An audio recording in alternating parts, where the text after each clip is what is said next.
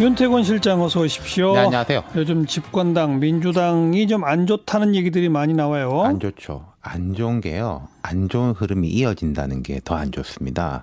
제가 얼마 전에도 민주당이 지금 좀 좋지 않다. 그러면서 흐름을 어떻게 끌고 가느냐가 중요할 거다. 아직 뭐 선거는 한 두 달 남았으니까 그렇게 말씀드렸는데요.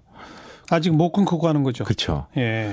그 말씀을 드린 게 경향신문 그 칼럼 고발 때였던 예. 것 같아요. 예. 그것만 해도 애초에 고발이 잘못된 거고 고발을 했다가 취하하기로 결정했으면 깔끔하게 했어야 되는데 뭐 필자의 전력을 공격해서 뒤끝 남겼고 음. 그다음에 사과 프레임에 걸렸지 않습니까? 뭐 사과를 하냐 안 하냐. 예. 그러다가 결국 이낙연 전 총리에 이어서 어제 이인영 원내대표도 교섭단체 대표연설에 사과를 했어요.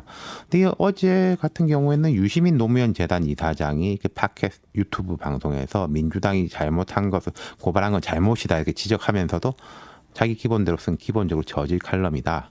임 교수는 원 플러스 원 황교안 당에서 빨리 영입해야 한다. 이랬거든요. 예. 이런 고발 취하나 사과의 의미가 사라집니다. 임 교수 본인이 사과를 수용했는데 물론 유이 사장이 민주당 인사는 아니지만은 뭐 여권 인사지 않습니까 기본적으로 예. 예. 사과한 대상을 향해 공격하는 모양새가 돼버린 거죠. 그렇죠. 어, 또 그다음은 또 지금 떠들썩한 이슈가 강서갑 이슈지 않습니까? 금태섭 의원. 그러니까. 예, 금태섭 네. 의원한테 이른바 친조국 인사로 불리는 김남국 변호사가 도전장을 낸 건데 뭐 이제 결과부터 말씀드리면 이분이 뭐 결국 하냐 마냐 하다가 방금 전에 했대요 등록을 했답니다. 그래서 경선하자는 예, 그렇죠. 거죠. 예. 예. 자, 그럼 경선이 뭐가 문제냐?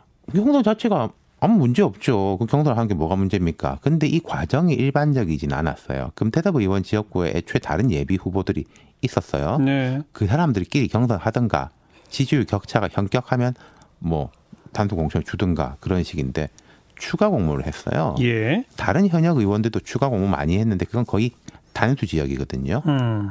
그리고 추가 공모를 할 때 공관위 관계자가 뭐 당원들의 요구가 많았다. 저 정봉주 전 의원이 빠졌기 때문에 예. 그렇게 말을 했는데 지금 공천 국면인데 뭐 특정 후보의 지지자도 많고 반대자도 많겠죠. 그럼 반대하는 사람들이 모여가지고 여기 추가 공모하라. 그럼 들어주나?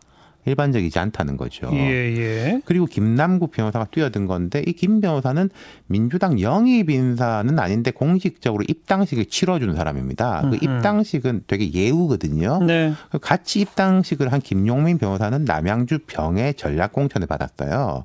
입당 행사를 치러준 인사들의 지역 배치는 통상적으로 좀 전략적으로 당의 배려를 통해서 한단 말이죠. 예, 예. 그럼 김남국 변호사 경우에 본인이 이제 주도적으로 판단했다. 최종 결정은 본인이 했겠지만은 아무 연고도 없는데 정봉주 전 의원이 빠지자 갑자기 들어온 것에 대해서는 이 배우가 있는 거 아니냐 음. 이런 식의 전개가 되는 거죠. 금태섭 예. 의원이 조국 전 장관한테 비판적이었던 건 다 아는 바고 김 변호사는 조국 백섭 필진이고 뭐 오늘도 조국 수호가 부끄럽습니까? 뭐 이런 이야기로 이어갔다는 거죠. 네.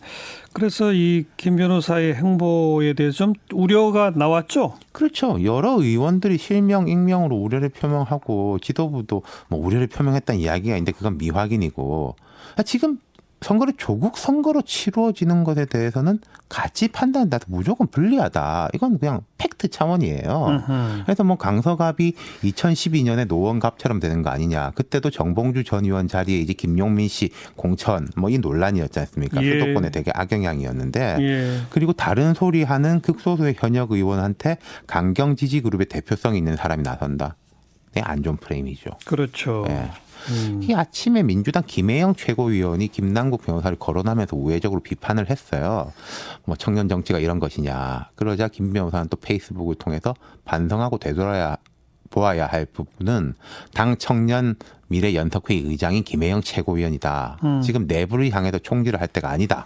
이렇게 맞받아쳤습니다. 이 대- 공방 논란이 쭉 이어지는 모양새예요. 그렇죠. 그래서 리스크가 이어지는 것이 있고, 그리고 이 관통하는 이미지가 몇 개가 있는데, 음, 경향신문 칼럼권도 그렇고, 지금 이 금태섭, 김남국 이 논란도 그렇고, 민주당이 강성 지지층이 휘둘리는 이미지, 거기 끌려가는 이미지를 계속 벗어나지 못하고 있다는 점이에요. 네.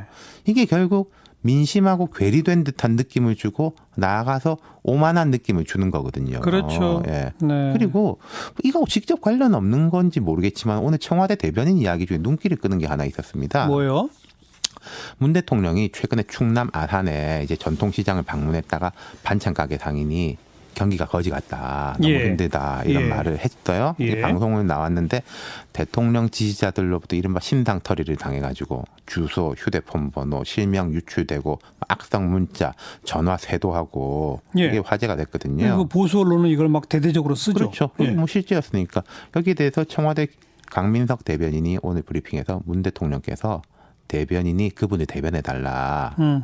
말했다. 문 예. 대통령은 그분이 공격받는 게 안타깝다. 예, 예. 그 거지 같다는 표현은 장사 안 되는 걸 쉽게 하는 표현이다. 음. 오히려 서민적이고 소탈한 표현이다. 이렇게 말했습니다. 예. 근데 그 뒤에 저는 뭐 이런 말을 굳이 해야 될까 싶은데 청와대 핵심 관계자는 그 이 이야기는 지지한 분들 기사에 보면 이른바 문파 대통령 열성 지지층 그분들한테 한 말은 아니다 이렇게 덧붙였어요.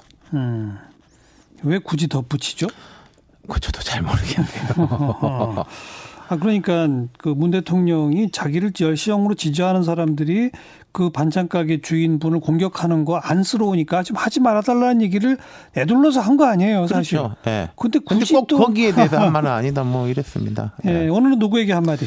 뭐 민주당 지도부한테 말씀드려야죠. 지금 여기저기서 위기론 나오고 실제 분위기 좋지 않습니다. 그리고 이 위기는 전부 내부에서 출발한 겁니다. 지금 짚어본 게요. 그렇죠. 야당이 어떻게 하고 이런 게 아니에요. 예. 2016년 새누리당 돌아보라고 말씀드리고 싶습니다. 진방 논란 결국 그게 핵심 지지층만 보고 가면 된다라는 자신감 혹은 오판 때문이었죠. 예. 네. 수고하셨어요. 네. 윤태곤 실장이었어요.